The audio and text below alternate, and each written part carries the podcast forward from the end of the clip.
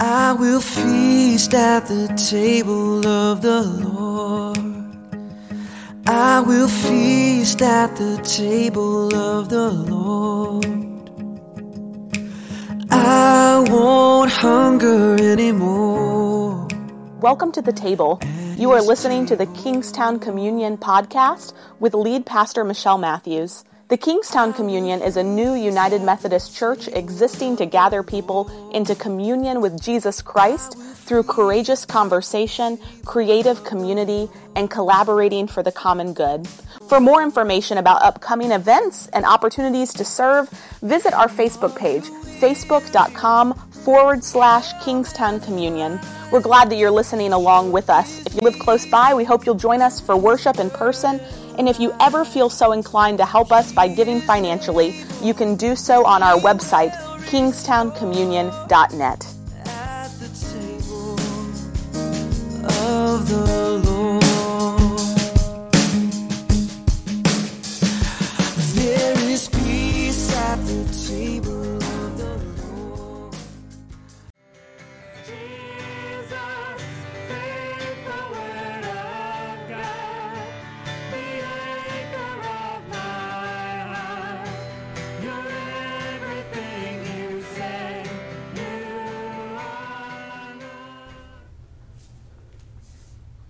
So, near the end of 2021, when Omicron was like taking a sweep through the US and we were all just in this slump, like, here we go again, this crazy little thing emerged. It was like out of nowhere, people started posting these little green and yellow and gray boxes all over their social media blowing up our social media feeds. We complained about you all to our friends that weren't doing it. and making us feel like we were missing some kind of inside joke or we weren't in the cool kids club. And so feeling embarrassed but not just asking somebody posting it what was going on. You know of course we don't ask. What we go to google and um, like what is this thing? Um, green boxes in google and what comes up is this game called Wordle. And within a week, maybe two weeks at the most, America was addicted to this game, and the New York Times had to acquire it, and SNL was doing sketches about it, and social media just revolved around this game. This, this game meets social media phenomenon, is what it was. Five letter words, six chances to guess and deduce what the word of the day was, and then like 14 to 16 or 24 hour, 23 hours, 23 hours and 59 minutes waiting for the next Wordle to come out. and so, on a macro level, America had found the thing that would get us mentally and emotionally and psychologically through Omicron Wordle. But zoom in on a micro level, zoom all the way in, like you're like in Google Maps, and you get down to the street view and zoom all the way down to 22306, and then all the way down to Brick Hearth Court, and you'll find a pastor. Her name's Michelle, who immediately said, Oh, I really, really, really hope this thing stays relevant long enough for me to do a sermon series on it. I prayed and God has answered my prayer. People still post Wordle on their Facebook statuses. So it was perfect timing because we had just finished a sermon series called Ask Me Anything, where you all had submitted like 50 plus questions asking me all your questions about faith. And I realized that you all had a heck of a lot of questions about the nature and value of the Bible. Like, majority of the questions were about that. And so a sermon series emerges, and you have waited, and here it is. Yay. Uh, the Bible, it is a bit of a wordle in itself. I'm, you know, I'm trying to make this fit, y'all, so I'm just saying, stay with me. It's a puzzle, and it's compelling, and it's intriguing, and even more often, it is frustrating. It's like this frustrating word game through this story that we are told is supposed to change everything, right? While Christian denominations continue to experience deep division over many social issues, the underlying debate isn't ever really that issue itself in the church. It's instead about how we understand the nature of Scripture and its interpretation. The reality is that the world's best selling, most read, most loved book is also one of the most puzzling. And so we are going to begin a sermon series where, again, you're welcome. I came up with not only six, seven words that are five letters long that, have, that, that go with your questions. Um, this was a lot of effort on my part, I, I um, but I, I wanted to make it fit. And today we kick off this series with not a word. We're not going to do one of the five letter words today. Today we are just going to intro this. I'm going to give you kind of a way into this. And we are going to get into this through the story that we read in Acts 2. Today is Pentecost. And it's appropriate. Did you hear what happened in that story? The Spirit descends on the day of Pentecost. It's like a rushing wind, and fire descends on, on the tongues of people. And, and Peter, who, God bless him, if you were here for our Enneagram series, would 100% be a three, um, is got to get up on a seat and make a sermon about what is going on here. He has to say something. I have to speak on this. I am the authority. And he gets up and he says, That Jesus, this is what he is doing now. He's doing this now rushing wind and fire from heaven. And they say, Well, what are we supposed to do? What are we supposed to do for this? And he says, Go confess your sins be baptized, receive the Holy Spirit. For the promise for you and for your, your children is, is for all, everyone. It's the same promise for everyone. And he testifies with many arguments and exhortations. Peter always has a dissertation when he preaches, and he says, So save yourselves. And they say, Well, that still doesn't tell us what we're supposed to do. Okay, this feels very ethereal, very uh, uh, supernatural, but what are we supposed to do on a basic level? Imagine tongues of fire, wind rushing through, crowds completely just filling the streets and in total chaos. And what do the people of God do when the Spirit descends? Do they rush to the temple? No. Do they like hold a parade? No. Do they start boycotting the empire, picketing the empire? No.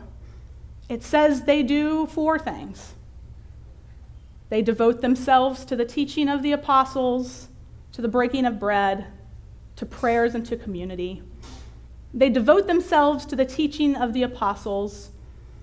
So, this is the very first moment in the church where we realize that the people called the church read something that we now call the Bible, and that this is supposed to be the foundation of the Spirit among them. And so, throughout this series, we are going to answer the question. Basically, each week we'll have a different question we will handle things like who wrote it, and um, actually, I'll, we're going to do like why these books, like what is the canon, who wrote it, and what for, by whose authority is it. Every week we say things like the Word of God for the people of God. Um, is it the Word of God? Uh, how do we make sense of all the moral dilemmas in Scripture? What is real? Whose word can we trust? And then in the end, we'll, we will sum it up with a so, how do I read this, knowing all of this that, you have, that you've told me? And so, in this, this series, through these questions, we are going to answer the predominant question what is this book? What is this? But today, Today, I think it's important that we start with the opposite question What is this book not? So that's the intro into it today. What is this not? I will not answer for you what it is yet. If I were to poll the room and ask each of you, um, like, what is it that you think this book is? And I know it because I've heard you all say it. Many of you have said something like, it's like a, an owner's manual for being a Christian. Have you heard something like that before? It's like an owner's manual for Christianity. Well, um, I brought with me my Honda Fit owner's manual. Let's see what's in it. So, at the very beginning, there is a table of contents that starts with like basic safety features of the car. And then it moves on to how to operate this vehicle. And then how to do like routine maintenance on the vehicle. And then near the end, there's a section in the back called troubleshooting. And so after looking at the owner's manual this week for my Honda Fit, I, I turn to the Bible and I start to wish it was written like my Honda Fit owner's manual.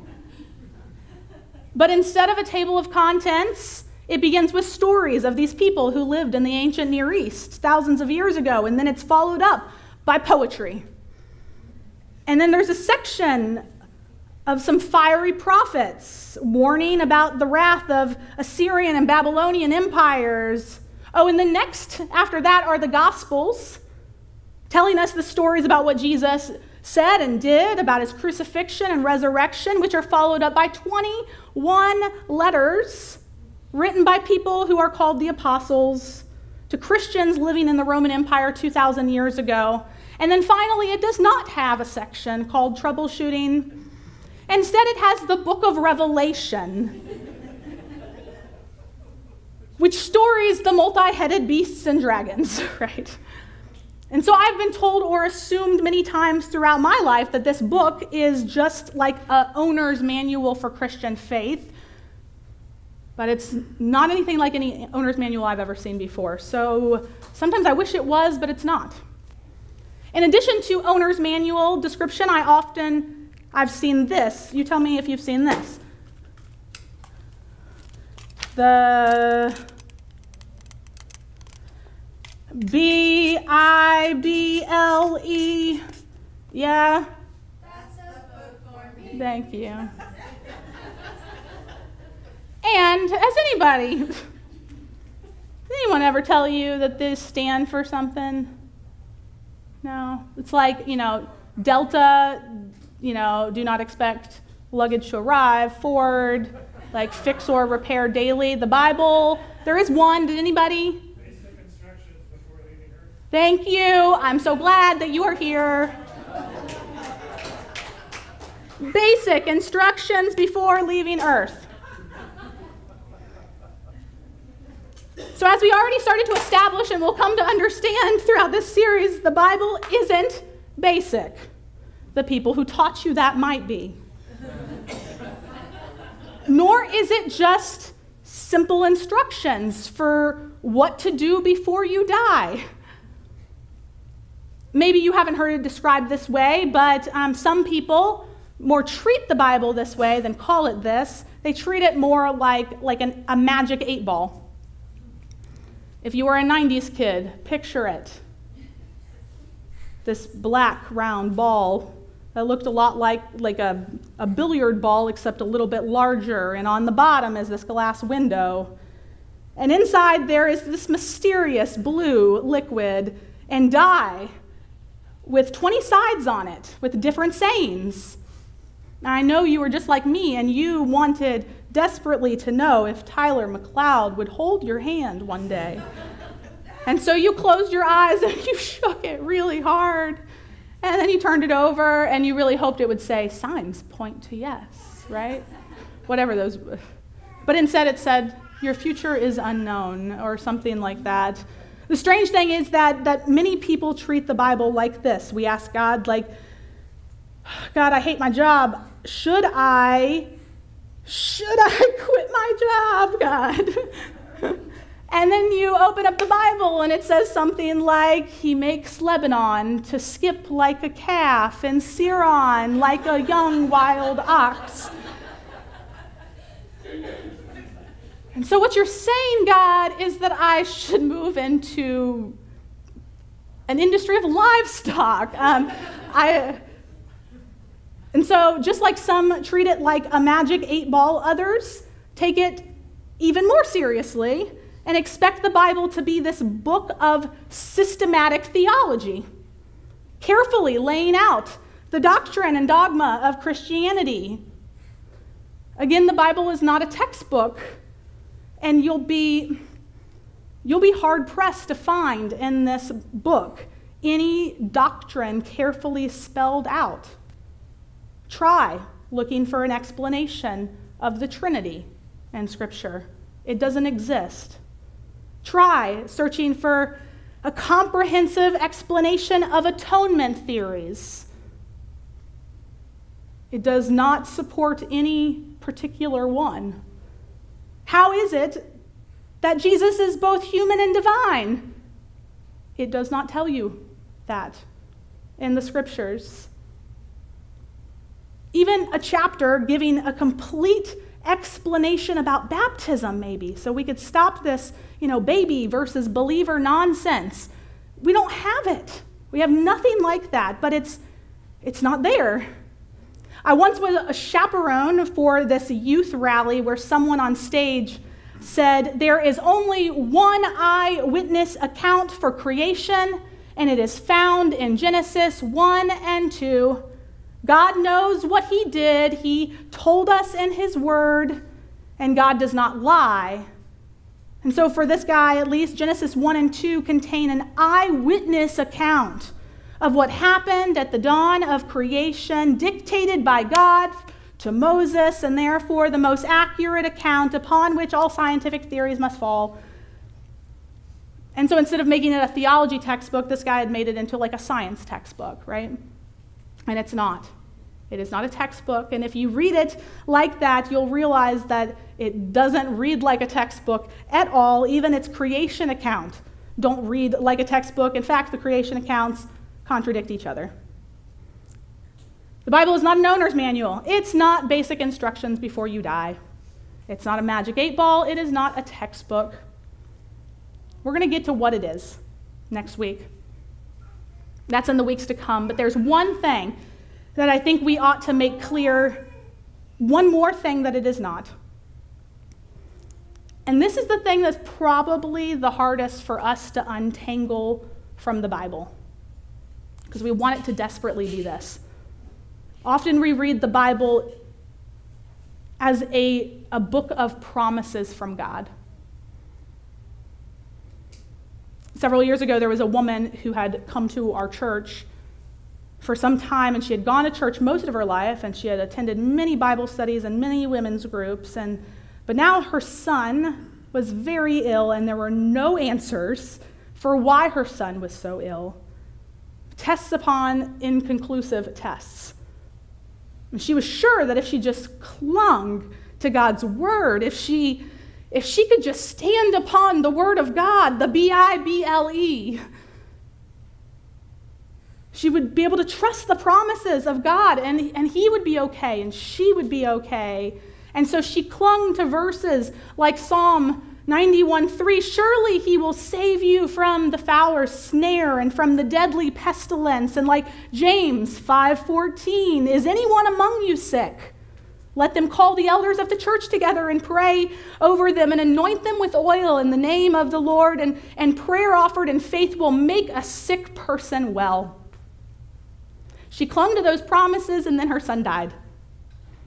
And that woman will never in her life ever return to church again because this book now feels like a list of broken promises for her and God's people, just peddlers of some fraud here, right?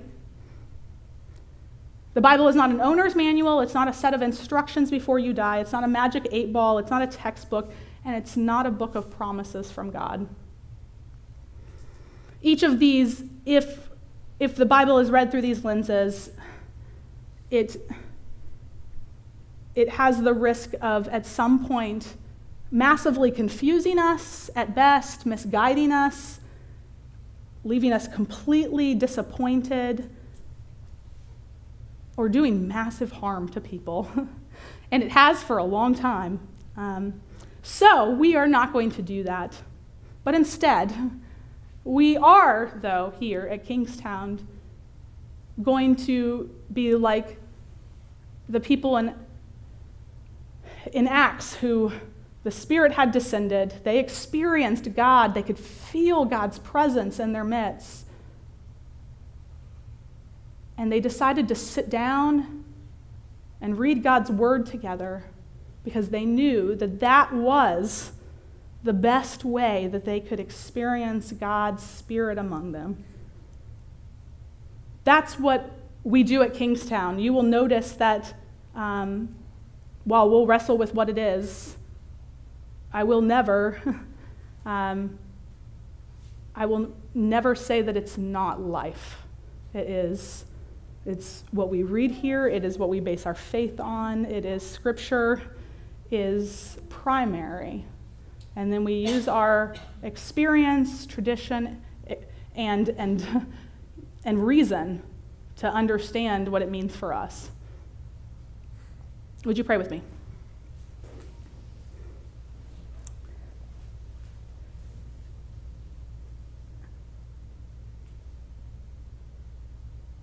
God, if I were to survey this room, I know that the majority of people here would not really call themselves Bible readers.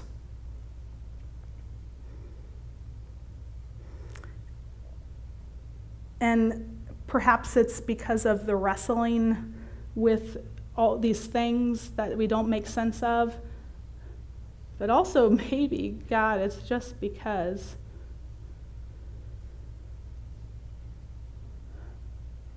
Because if we, if we read it, we may actually have to do something with it. If we pick it up once, we may feel the guilt of not picking it up again. And so we ask this, this series that you would not just teach us intellectually because we like intellectualism here at Kingstown, God. But you wouldn't just teach us and, and engage our brains, you would, you would engage our hearts so that we would be people like the, the people in Acts who are filled with your spirit and just don't can't do anything other than want to read the goodness of your word for our lives want to read it, want to pray it, want to know what it means as it relates to our values in the world, want to not just denounce it as irrelevant or antiquated, but find life in it. I pray, God, that that would be what happens for the next six weeks. We join together in that prayer that you taught us to pray and is deeply in Scripture so that we might remember it and pray it all the way even now. Our Father who art in heaven, hallowed be thy name. Thy kingdom come, thy will be done, on earth as it is in heaven. Give us this day our daily bread, and forgive us our trespasses as we forgive those who trespass against us. And lead us not into temptation but deliver us from evil. For thine is the kingdom, and the power, and the glory forever. Amen. Amen.